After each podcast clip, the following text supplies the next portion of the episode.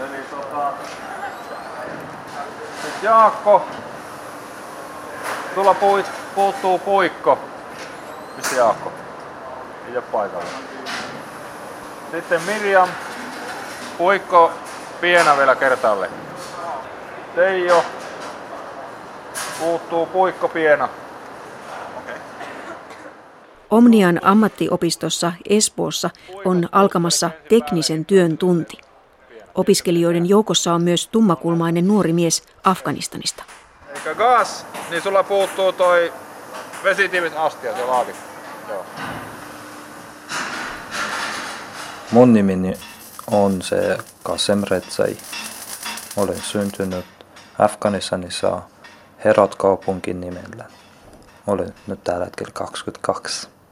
Opiskelen nyt tällä hetkellä Omnian ammattikoulussa perustutkintoa siitä assistentisuunnittelua. Siihen tulee jotain piirtämistä AutoCadilla, Photoshopilla, sitten tämä ATK, Office, ohjelma. Sitten monet niin meistä eli ulkomaalaisista joutuu opiskelemaan tämä toisen kieli suomea. Niin. Mutta kun mä oon suorittanut näitä lukiossa, niin mulla ei ole mitään paljon kursseja siellä. Jo ennen tätä opiskelin melkein 2 vuotta niin lukiossa. Niin. Mä oon suorittanut monet lukion kurssitkin. Olen niin yrittämässä saada sen niin ylioppilaslakia. Mun käsitykseni siitä on se, että tulevaisuudesta niin siitä tulee arkkitehtuuri tai jotain suunnittelija jossain. Niin minä tähtän arkkitehtuuriksi, niin katsotaan jos pääsen siihen. Niin ainakin tämä mun suuri ongelma on se, että suomen kielen taito ei riitä niin vieläkään siihen. Mulla ei ole mitään paljon tietoja, mutta kun mä kyselin isältä sen, niin pikkuisen se sanoi mulle, että Afganistanissa sen isä ja sen isoisä, niillä oli samat hommat, niillä oli semmoisia kauppoja, jossa myydään lihaa, lampaan tai lehmän lihaa. Siellä on niin kuin toisen nimi, niillä on, mutta suomeksi jos käännetään, niin se on lihakauppias. Isä oli siellä niin apulaisena, sanotaan siellä se oma isän kanssa teki töitä. Autoi niitä, joskus niillä oli pieni tila, että siellä kasvatettiin kasviksia, perunoita, sipulia, tommosia niin, tai hunajamelonia. Äiti oli kotiäiti. Ja mä kyselin äidiltäkin. Äiti sanoi, että no tavallista homma, mitä yksi semmoinen afganistanilainen tyttö tekee silloin, niin pesee pyyhkien, lähtee niinku lehmä tai lampaiden mukaan niinku siihen ulos. Sitten tuu takas illalla, tekee ruokaa. Semmoisia tavallisia niinku juttuja, mitä kotiäiti tai tyttö niinku tekee. Niin. Mutta kun olin pieni, lähtimme Afganistanista Iranin suuntaan. Niin. Kun isällä oli saanut jostain työpaikkaa, niin sitten se oli kuski, rekkakuski. Se oli kuljettanut muutaman tavaroita, jostain hän oli saanut monta laatikkoa, mutta ei tiennyt, että mitä niiden sisällä oli. Hänelle sanottiin, että vie tätä vaikka tästä paikasta toisen paikkaan. Se oli viemässä niitä, jossain vaiheessa poliisi sai häntä kiinni. Ja sitten se oli jotenkin maksanut poliisille, tai mä en tiedä, oli tehnyt jotain. Ne on päästänyt häntä pois, mutta vielä eteenpäin joku joukkue otti häntä kiinni ja vei ne laatikot sieltä pois. Ja sitten tämä sen työnantaja oli soittanut hänelle ja sanoi, että missä ne laatikot on. Hän sanoi, että minä en tiedä, joku varasti niitä, niin mä en ole varastanut itse. Mä en tiedä, mitä laatikon sisällä oli, mutta kun isä sanoi, että se oli saapunut jonnekin Talibanin joukkoille, niin varmaan siinä oli jotain tärkeä juttu. Niin. Itse asiassa mä ajattelen sen, että niiden laatikon sisällä oli jotain aseita vai jotain tietoja jostain tai joku semmoisia juttuja, mikä kuului jonnekin joukkoeseen. Ja sitten toinen joukkue oli saanut sen ja oli varastanut, niin sinne tuli vähän ongelma ja isä oli jäänyt niiden joukkojen väliin. Ainakin joo. Isä sanoi mulle näin, että se oli se Taliban. Niin. Sitten joku yö, kun isä tuli kotiin, jotain kamala olo hänellä oli, jotain pelossa oli sitten, sanoi, että pakokaa kaikki tavarat, lämpimät vaatteet, kaikki rahat, mitä voi kantaa, niin ottakaa mukaan ja syötävä ja lähtetään. Kun isä sanoi, että joku joukkue yrittää tappaa häntä siellä, tämä laatikojen takia meitä etsitään. Niin. Mitä hän oli kuullut kaverilta, kun se oli soittanut sinne. Niin. Olin jotain 2- tai 3-vuotias, niin tosi pieni oli. Sieltä me mentiin Iraniin, niin oltiin siellä monta vuotta, niin en muista ihan tarkka monta vuotta, mutta aika pitkään. Siellä opiskelin vähän. Iranista oli se, että koulussa ainakin mä en saanut koulua, niin. Eli en saanut opiskella koulussa. Mulla oli semmoisia kurssia, yksityiskurssia, että piti maksaa ja opiskella sitä. Niin.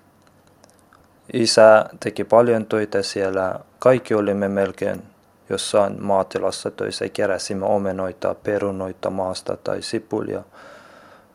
Teimme semmoisia töitä ja sitten niiden rahalla minä ja toi mun pikkuveli lähtimme opiskelemaan vähän, että tiedämme miten kirjoitetaan tai luetaan semmoisia juttuja.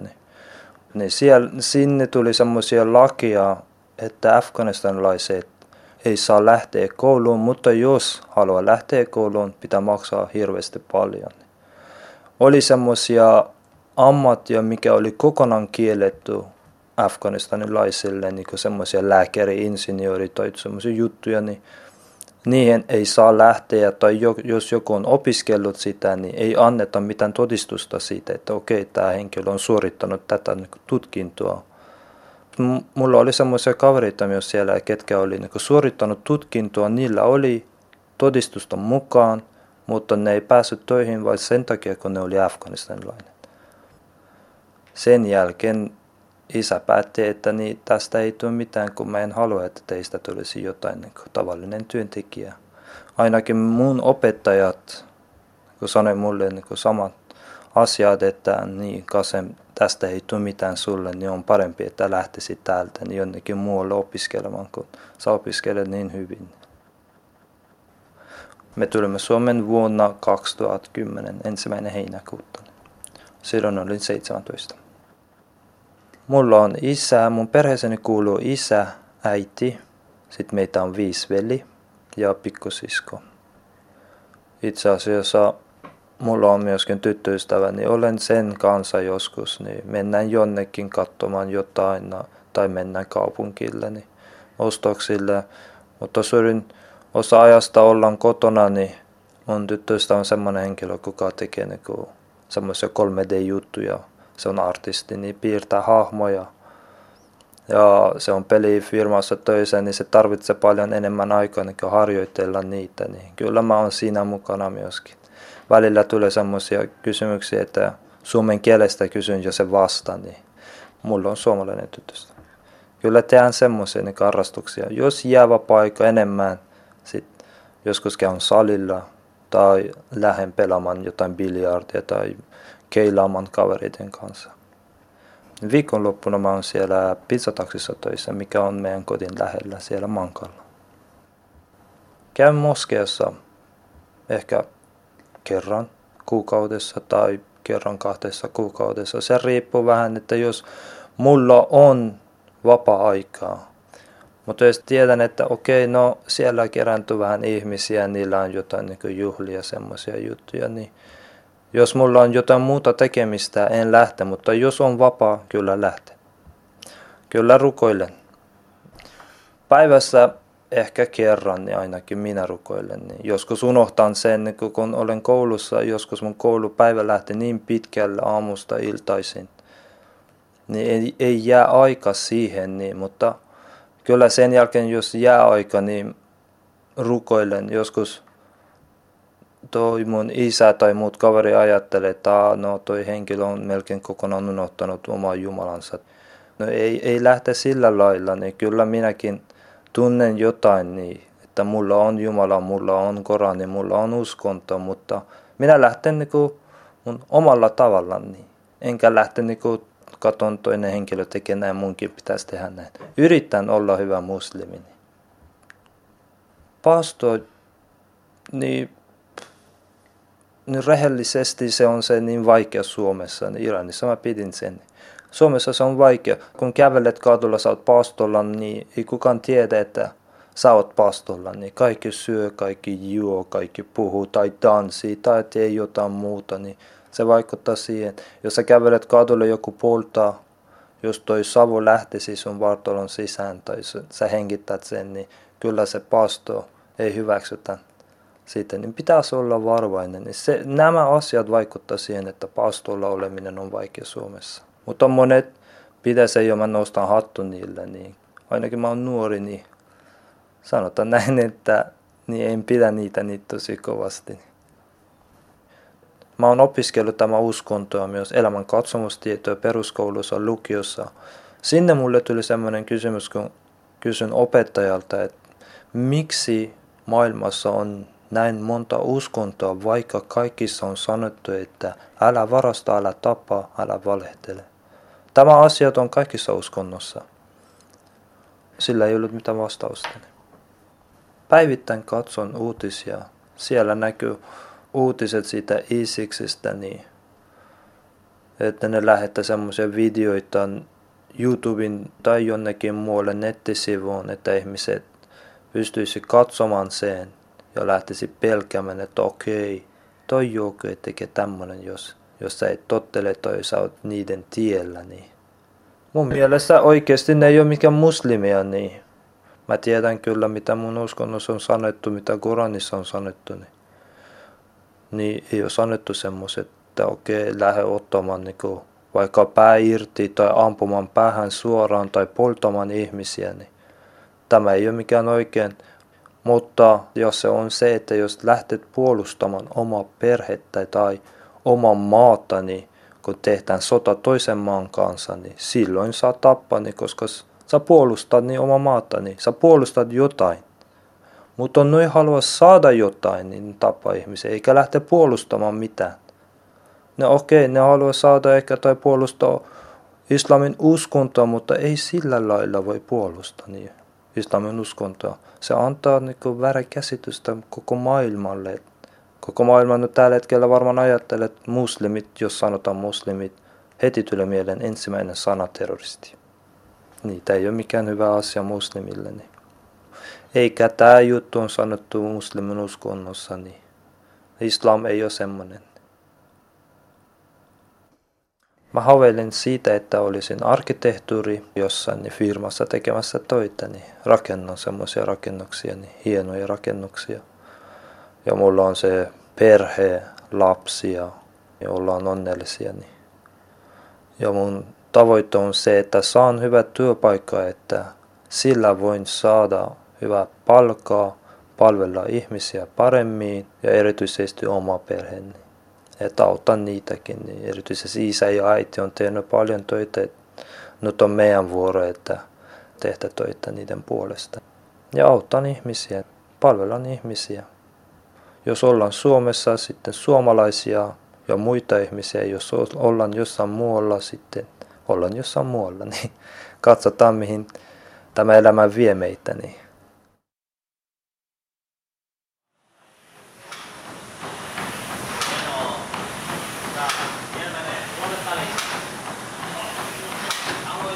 Hengesettä. Vantaalaisella kuntosalilla nuori sairaanhoitaja purkaa yövuorojen aiheuttamaa rasitusta. Juoksumatolla.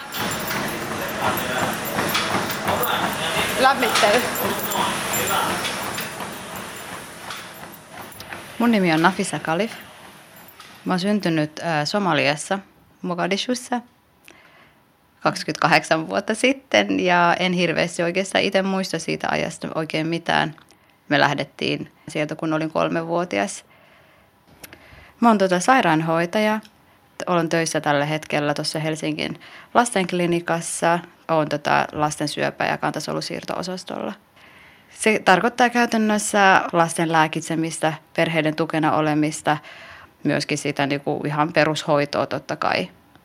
Nuorimmillaan on ihan vauvasta, jotain muutaman kuukauden ikäisestä, niin vanhimmillaan he saattaa olla ihan 16-17 vuotta, että sen jälkeen siirtyvät tuonne aikuisten puolelle, että pieniä lapsia, jotka sairastaa vakavia syöpäsairauksia ja muita veritauteja, joita sitten hoidetaan osastolla. Se on semmoista, vaikka välillä rankkaa, niin kuitenkin semmoista, mitä mä oon ehkä aina halunnut, että olla niin kuin ihmisten lähellä auttaa ja muuta tällaista, niin se on just semmoinen työ kuitenkin, joka on sopivassa määrin, on raskasta, mutta kuitenkin hyvin palkitsevaa, että kun tulee kiitosta ja muuta, niin se on sen arvoista, että sitä jaksaa tehdä. Meidän perhe on molemmat isän ja äidin puolinen, suku on kotoisin Länsi-Somaliasta. Että sieltä niin kuin Ogadenin maakunnasta oikeastaan, joka nykyään siis on liitetty tuonne Etiopiaan. Sitten jossain vaiheessa, kun siellä Ogadenin alueella oli sitä sotaa ja kun sitten Somalia ja Etiopia molemmat soti siitä, että kumpi ottaa sen maa-alueen niin kuin hallintoonsa, niin sitten meidän perhekin on jossain välissä lähtenyt poispäin sieltä. Eli mun vanhemmat esimerkiksi on tavannut Mogadishussa molemmat ja heidän vanhemmat oli muuttaneet jo sinne Mogadishuun, eli Somalian pääkaupunkiin. Isän puoleinen suku on ollut enemmän semmoista maanviljelijää, että heillä on ollut maata ja he on niin kuin viljellyt ja hoitanut karjaa ja sitä kautta saanut niin kuin elantonsa. Ja äidin isä on ollut sitten tämmöinen niin kuin aika tunnettu, että hänellä oli paljon kameleita, hän on niin kuin omistanut. Hän myi kameleita ja sitten niin kuin viljeli sitä tai tavallaan kasvatti kameleita aika paljon.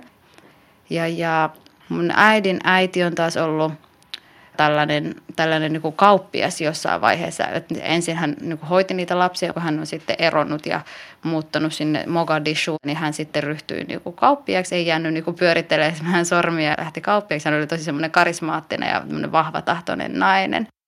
Että hän oikeastaan ainoa näistä mun isovanhemmistakin, että mä oon niin kuin tavannut tai mulla on jonkunnäköinen muisto.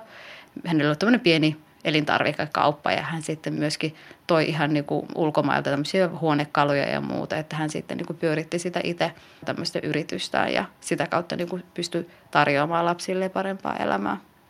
Mun mummo oli aika pitkä, että se oli semmoinen tosi pitkä, että hän erottui aina muista ihmisistä, että aina just hänet tunnettiin siitä, että hän oli tosi kaunis nainen, että muistutti aika paljon mun äiti, että hän oli pitkä ja semmoinen vahva nainen. Ja hyvin mulla on mielessä, että hän oli semmoinen justiinsa, joka ei niin kuin jäänyt hirveästi niin kuin tekosyitä hakemaan ja muuta. Että jos se oli jotain, niin hän sanoi, että se pitää tehdä, että ei todellakaan saa jäädä miettimään. Että jos on joku unelma tai jos haluaa jotain saavuttaa, niin sen kun menet tekemään. Ja hän oli just semmoinen niin kuin oman yhteisön niin kuin tämmöinen voimaannut. Tai miten sen, että hän on semmoinen, niin kuin auttoi paljon hänen omassa yhteisössä ihmisiä. Ja että sitten kun hän kuoli, niin hänen kylässään niin surtiin aika paljon, koska hän oli tämmöinen henkilö, joka oli hyvin pidetty ja auttoi muita. Voisin sanoa, että on kyllä mulle aika iso esikuva. Meidän perheen piti lähteä sieltä Somaliasta ja kuten varmaan monet muut 100 000 somalialaiset, kun tuolla 90-luvun alussa Somalian hallitus niin kuin kaatui ja sitten myöskin siellä oli sisällissota, klaanisota oikeastaan ja sen takia ihmiset sitten lähti pakenemaan. Mm-hmm. Sitten kun oli pakko lähteä sodan jalasta, niin sitten piti lähteä. Me tultiin Suomeen vuonna 1993 silloin keväällä, joskus touko-huhtikuun aikoihin. En hirveän hyvin muista, mutta muistan, että oli niinku ihan vähän lunta maassa ja just semmoinen kiva ilma, että ei ollut hirveän kova talvi. Että just semmoinen, että kevät just alkoi pikkuhiljaa olemaan vihreitä puissa ja muuta ja lumi oli just sulamassa.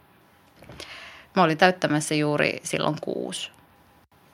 Ja mehän ollaan asuttu tuolla järven päässä noin 15 vuotta, että siellä kävin ensimmäisen päiväkodissa kävin pari vuotta niin oppimassa oikeastaan kieltä ja sitten vähän tutustumassa tuohon systeemiin ja muuta. Ja sitten sen jälkeen oikeastaan käynyt kaikki, mitä niin kuin normaalisti lapset käy täällä Suomessa, että peruskoulun ja sitten sen jälkeen kävin lukion. Pari vuotta ehdin olla töissä ja sitten sen jälkeen aloitinkin tuolla Tikkuralan Laureassa opiskellen sairaanhoitajaksi. Meidän perheeseen kuuluu 6 veljeä ja 1 sisko. Eli mulla on 3 isoveljeä ja 3 pikkuveljeä ja sitten 1 tai vanhin on joku sisko ja isä ja äiti. No mulla on aika paljon ystäviä. Ystäväosa on kuin sisaruksia oikeastaan. Että mulla on sekä että suomalaisia että somalialaisia ystäviä. Että myöskin aika paljon ystäviä lapsuudesta asti olleita. Mitä mä teen vapaa-aikana? Vietän aikaa perheen ystävien kanssa, käyn salilla, käyn elokuvissa, kahviloissa, esityksissä, että mitä vaan. Lempielokuva No viime aikoina mä tykkään kaikkea draamaa. Mä voisin katsoa vaikka mitä elokuvaa oikeassa, mä elokuvien suurkuluttaja. Mutta lempielokuva voisi olla Django Unchained viime aikoina, tai se on pari vuotta sitten tullut. Ai minkä elokuva mä oon viimeksi katsonut? My Name Is Alice. Eli mä oon katsonut semmoisesta kertoo naisesta, joka sairastuu varhaisiän dementiaan. Se oli aika koskettava. No mä ajattelen sillä tavalla, että kun meillä on kuitenkin kansalaisoikeus äänestää esimerkiksi vaaleissa, niin mä ajattelen, että jos et voi käy äänestämässä ja ole niin kuin sillä tavalla mukana, niin et voi myöskään valittaa niin kuin myöhemmin tästä, että jos jotain niin kuin päätetään. Ja kyllä mä käyn äänestämässä. Mä viimeksi kävin silloin, kun oli eduskuntavaalit esimerkiksi. Ja olen äänestänyt myöskin presidentinvaaleissa ja kyllä mä mielellään tykkään käydä äänestämässä, kun se on semmoinen kansalaisoikeus. Kyllä mä niin kuin sillä tavalla seuraan jonkun verran, voidaan sanoa, että tiedän, että mitä tapahtuu, mitä on hallituksessa päätetty ja niin kuin näin. Mä en oikeastaan koe itseäni kauhean erilaisena, että mä teen täällä töitä, elän niin kuin rauhassa ja voisin mä en koe olevani mitenkään erilainen. Mä näytän ehkä sillä tavalla valtaväestöstä poikkeavalta ulkonäöltäni, mutta mä voisin vaikka veikata, että samanikäinen, joka on mun kanssani, niin me ajatellaan peruselämän asioista aika samalla lailla ja että tavallaan, että meillä on aika samat niinku kuitenkin niinku tavoitteet niinku ja unelmat, että emme koe, että me niinku niin poikkean. Ehkä muuta on joskus kysytty vaan niinku lähinnä tästä huivi on semmoinen, että se on niin näkyvä osa minua, että kysytty, että onko mulla aina tämä huivi kotona, että metsä nukkuu sen kanssa. Muistan joskus lapsena joku kysyi vielä, että käytkö suihkussa vielä huivi päässä, että ei todellakaan, että ei sillä tavalla. Että huivi vaan käytetään sitten niin kun ollaan ulkona tai jos on miesvieraita, että sitten oma perheen kanssa ei edes tarvitse käyttää, enkä käytä huivia sitten kun menen nukkumaan esimerkiksi. Voi pitää töissä, että HUSi tarjoaa hoitohenkilökunnalle, jotka on muslimeja, niin HUSi tarjoaa huiveja, että se on tosi hieno juttu, että sitten työnantajan myöskin näin huomioin työntekijöitä. Tuoksuuko eri lailla? Sitä mä niitä voi tietää, mutta siis somalialaisella on yksi tämmöinen suitsuke, jonka nimi on unsi.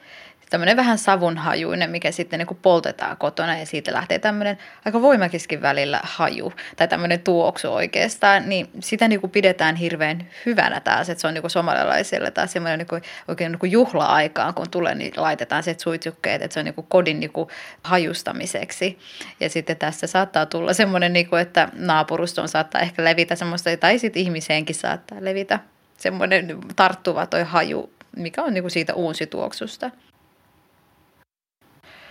Mä oon semmoinen muslimi, että mä harjoitan. Mun uskonto, se on niin kuin mulle elämäntapa.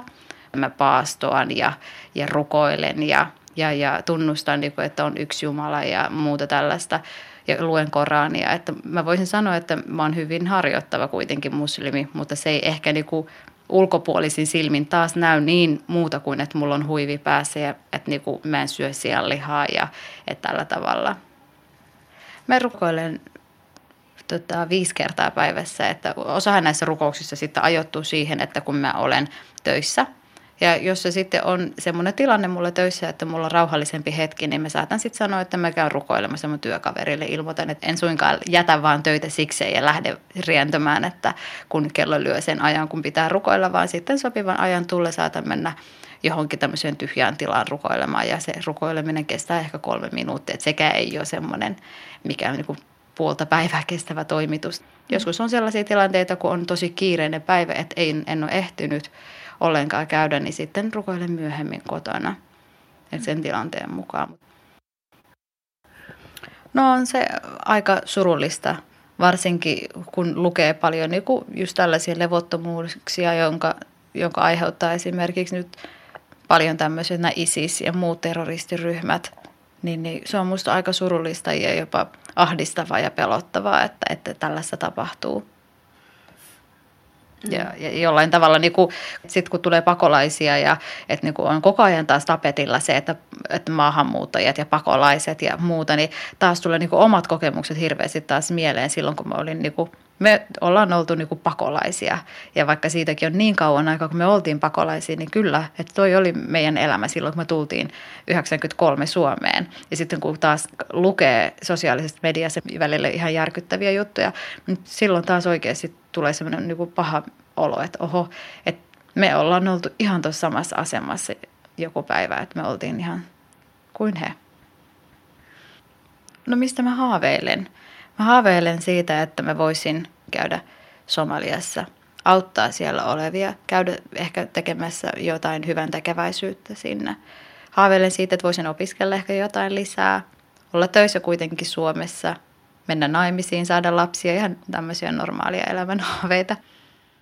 Että se on se haave, että mä voin olla niin kuin herätä aamulla niin, että ajatella, että kun me sanotaan, että alhamdulillah, että kiitos Jumalalle, että olen elossa ja olen niin kuin herännyt ja olen niin kuin onnellinen.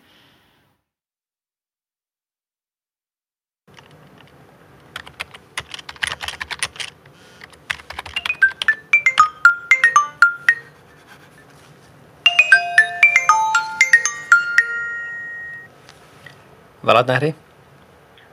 Terve. Suunnittelupäällikkö aloittelee työpäiväänsä Helsingissä suuren virastotalon uumenissa. Kyllä, meillähän oli puhetta siitä, joo, toki. Kalenteri on ajan tasalla, että pystytkö lähtemään kokouskutsuun . Selvä. Nimeni on Valat Nehri, suomalaisittain Velat Nehri. Täytin hetki sitten 41 vuotta. Olen syntynyt Itä-Kurdistanissa. Ja Kurdistan on jakautunut 4 maan kesken. Itä-Kurdistan on tällä hetkellä jo toistaiseksi Iranin hallinnassa. Mä oon tällä hetkellä Suomen Kuntaliittokonsernissa. Toivottavasti viimeiset 11 vuotta ollut. Nimikkeeni on suunnittelupäällikkö ja tehtäviini kuuluu niin kuin sähköisten järjestelmien kehittäminen. Etupäässä niin kuin sähköisiä ympäristöjä ja nettipalveluita. Järjestelmiä, jotka käytetään konsernissa ja osa niistä tietenkin on myös kuntasektorin hyödynnettävissä.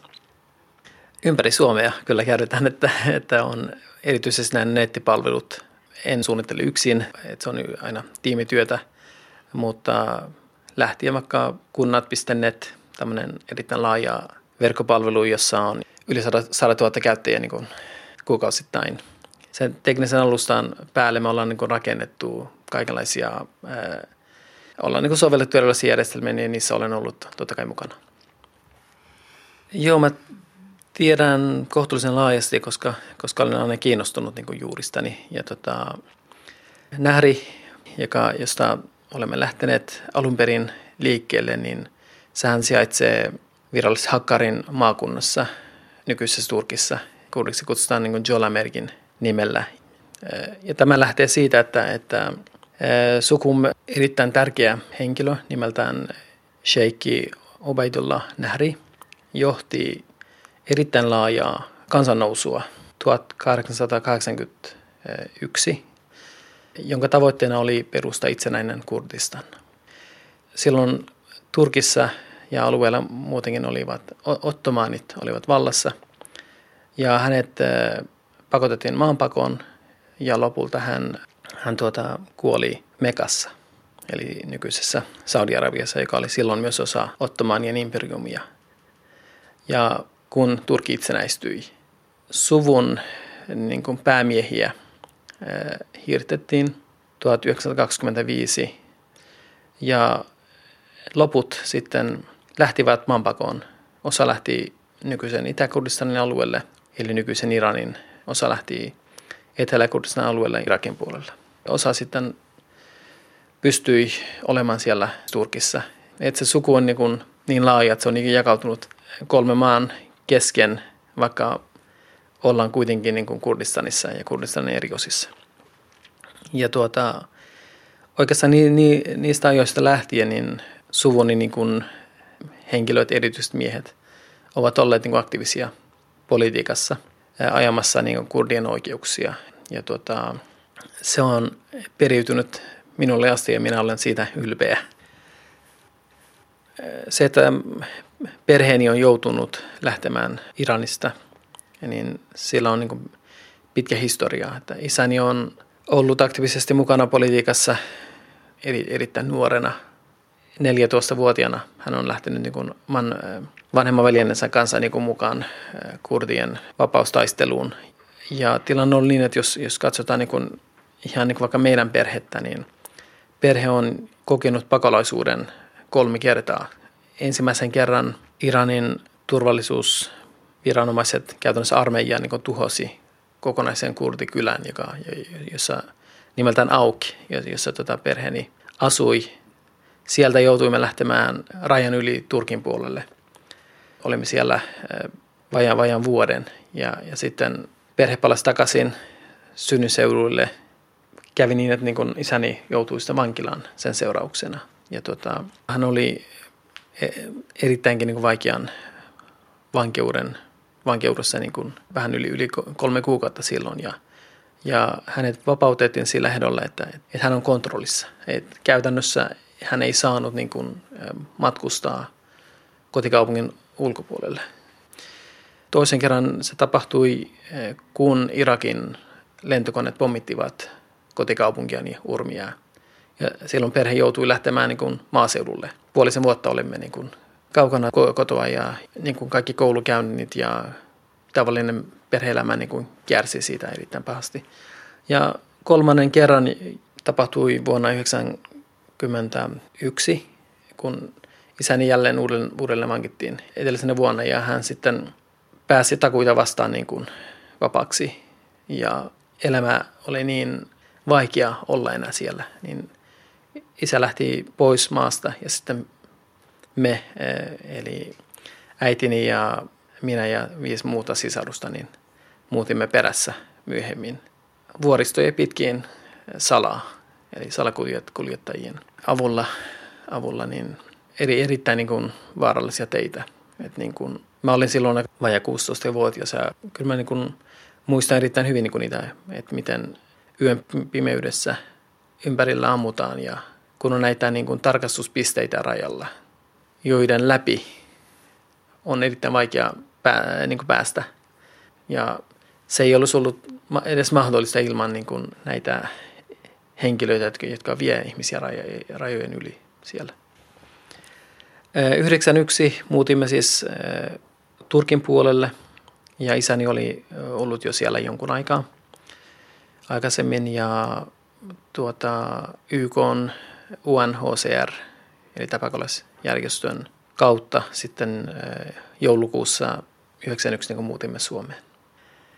No ne seudut, mistä olen kotoisin, niin kyllä ne on välillä yhtä kylmiä, jopa kylmempiäkin välillä ja lunta sataa siellä myös erittäin paljon, että sinänsä lumi ja kylmyys eivät niin kuin yllättäneet, mutta pimeys sen sijaan jonkun verran. Ja toinen yllättävä asia oli, että kun muutimme Suomeen, niin meidät sijoitettiin Laukaaseen, joka on siis Jyväskylän lähellä. Ja siellähän ihmisiä on erittäin vähän, että tuntui, että ollaan jossakin kaukana keskellä niin kuin rauhallista paikkaa, että siihen oli niin kuin alussa vaikea tottua. No siis kyllähän siellä on, jos nyt jälkeenpäin katsoo, niin kyllähän siellä on verrataan paljon ihmisiä loppujen lopuksi, mutta sitten verrattuna siihen ihmismäärään ja hälinään, joka on meidän seudulla ihmisiä on paljon, niin siihen verrattuna se oli tietenkin aika hiljaista. 16 olin täyttänyt. Joo, mä muistan niitä ensimmäisiä päiviä, kun Suomen tultiin. Jostakin syystä niin kun suomen kieli tarttui minuun. Että mä opin lukemaan 1-100 varmaan jo ensimmäisellä viikolla. Yhden sukulaisen pieni lapsi, ehkä hän oli siihen aikaan niin kun vajaa 6-vuotias. Hän lähti niin kun opettamaan 1, 2, 3, 4, 5 ja Sitten mentiin 20 asti ja sitten minä sanoin hänelle 21. Hän sanoi, sinä osaat suomea. Se oli niin hauska, että hän ilmeisesti, kun jotenkin tuntuu, että se on, että siinä on logiikka, että miten numerot menee tietenkin. Ja myöhemmin mä totesin, että sama on myös kieliopissa, että on sääntöjä ja sääntöjen perusteella voi muodostaa sijamuotoja ja lauseita ja niin poispäin.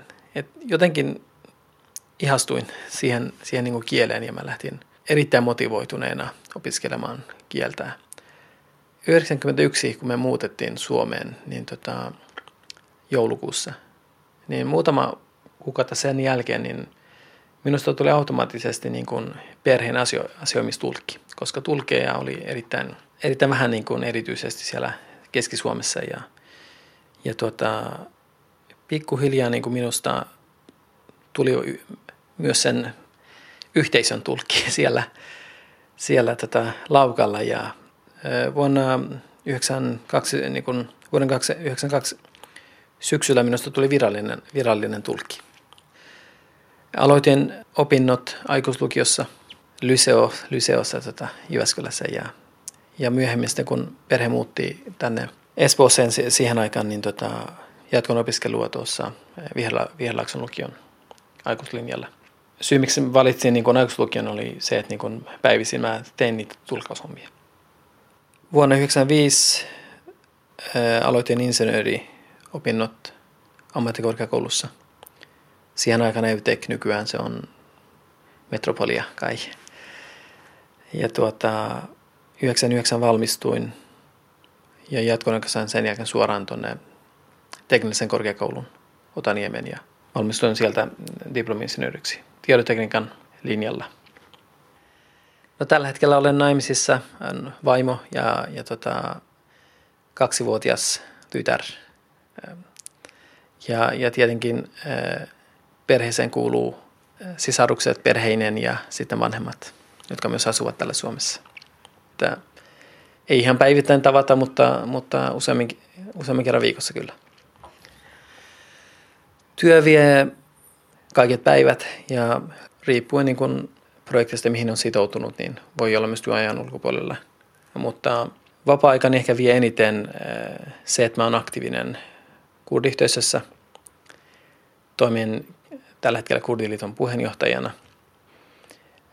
Parhaillaan toimin myös Moniheli ry:n puheenjohtajana. Ja Monihelihän on tällainen maahanmuuttajajärjestöjen yhteistyöverkosto, jossa tällä hetkellä on vajaa 80 eri yhdistystä 50 eri kansallisuudesta. Olen politiikassa jonkun verran mukana. Kirjoitan blogia, mielipidekirjoituksia. Ja yksi projekti, joka on ihan niin kuin viikon sisällä on tullut, johon olen sitoutunut 4 seuraavaksi vuodeksi, on, että kotimaisten kielten keskuksessa, Kotuksessa, on valmisteilla Suomi-Kurdi-sanakirja ja olen niin kuin yksi työryhmän jäsenistä. Vapaaehtoistyötäkin teen ja oikeastaan tämä yhdistystoimintahan on myös täysin vapaaehtoista, että siitä ei makseta mitään. Ja vapaaehtoistoiminnassa mä oon yrittänyt olla niin kuin, seurata erityisesti tätä pakolaistilannetta, joka on nyt on Suomessa. Jonkun verran olen käynyt opettamassa suomea vastaanottokeskuksessa. Vastaanottokeskuksessa on niin kuin järjestetty vapaaehtoisvoimien kielikoulutusta uusille tulijoille ja siinä on yhtenä haasteena on ollut niin kuin yhteisen kielen löytäminen ja siksi niin kuin, se, että voidaan koostaa vaikka kurdinkielen ryhmä, jolle voidaan selittää ja opettaa suomea niin kuin kurdinkielillä, niin se on auttanut heitä niin kuin ymmärtämään ja lähtemään eteenpäin. Välillä kun Suomessakin niin kuin seuraa keskustelua puhutaan muslimeista, niin yleensä on jonkunlainen kuva siitä, että muslimi on tällainen ja tällainen, mutta loppujen lopuksi niin kuin muslimiyhteisö on koostuu hyvin erilaisista ihmisistä ja jokaisella on oma tausta ja lähestymistapa niin kuin uskontoon ja islamiin. Mutta minun lähestymistapa niin kuin uskontoon ja islamiin on, että se on niin kuin aina henkilökohtainen kysymys ja se ei niin näy mitenkään niin siinä, miten minä toimin tai olen suomalaisessa yhteiskunnassa. Voin sanoa, että mä oon niin maallistunut muslimi, jos sellaista termiä voi käyttää, mutta niin kuin, ehkä voi kyllä enemmän sanoa, että niin kuin, uskonto on niin kuin, osa sitä perintöä, mitä saa. Mutta niin kuin, se ei näy niin, että uskonto veisi minut johonkin suuntaan, vaan minä itse päätän, että mihin suuntaan minä lähden. Joskus olen paastunut, ehkä nuorena, enää en paastoa, enkä niin kuin rukoille. Moskeijassa käyn joskus, ehkä silloin kun joku yhteisöstä kuolee, niin häntä muistetaan yleensä niin kuin jossakin moskeijassa, niin silloin on käynyt niin kuin hautajaisissa. Se, mitä mietin Isiksestä ja muista äärijärjestöistä, niin ne ovat tekemässä rikoksia ihmisyyttä vastaan. Mä tuomitsen kaiken, mitä he tekevät. Se ei ole mitenkään hyväksyttävissä.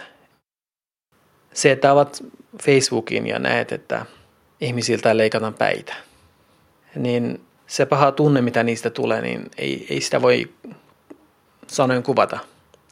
Mutta se on se asia, minkä kanssa niin kun moni, en sano olevani yksin tässä, vaan että moni niin kun sieltä lähtöisin oleva ihminen niin kun kokee päivittäin. Ihminen, joka on syvästi niin kun suhteissa oman kotimaahan ja niihin ihmisiin, jotka elävät sitä elämää siellä alueella, niin ei voi sulkea silmänsä ja korvansa siitä, mitä on tapahtumassa, vaan joutuu elämään ne ongelmat tavallaan niin kuin täällä Suomessa. Et niin kuin, sitä ei voi irrottaa niin kuin tavallisesta elämästä, että minä olen vaan Suomessa, minä olen turvassa ja minä voin unohtaa kaiken, mitä siellä on ollut, vaan päinvastoin, että kun on turvassa, niin miettii, että miten ihmiset, jotka ovat siellä kärsimässä, niin onko mitään keinoja auttaa heitä ja voiko vedota johonkin tahoihin, olla yhteydessä viranomaisiin, että niin kuin mietti niin kuin keinoja, mitä itse voisi auttaa. Ja valitettavasti ne keinot ovat rajallisia. Et me ollaan kerätty vaatteita, lähetetty pakolaisille siellä alueella. Tiedän, että osa ihmisistä on kerännyt lääkkeitä ja lähettänyt. Jos jollakin on varaa lähettää rahaa ja tietää, että kotimaassa jollakin sukulaisella on tarvetta, niin kyllä ihmiset lähettävät. Mun haaveet jakautuu ehkä kahteen. Että suuremmat haaveeni liittyvät kurdikansaan ja miten heidän tulevaisuus tulee olemaan. Haaveillaan itsenäisestä Kurdistanista. Niin kuin,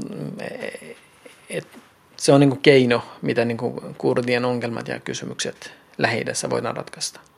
Et se on yksi asia ja se mun energia menee siihen hyvinkin paljon. Ja jos ajattelee niin kuin henkilökohtaisella tasolla, niin itselleni perheellä menee kohtuullisen hyvin. Ehkä se, että niin kuin pysyy terveenä ja että voi elää onnellista elämää, niin se on minun ja niin kuin jokaisen ihmisen haave ja unelma.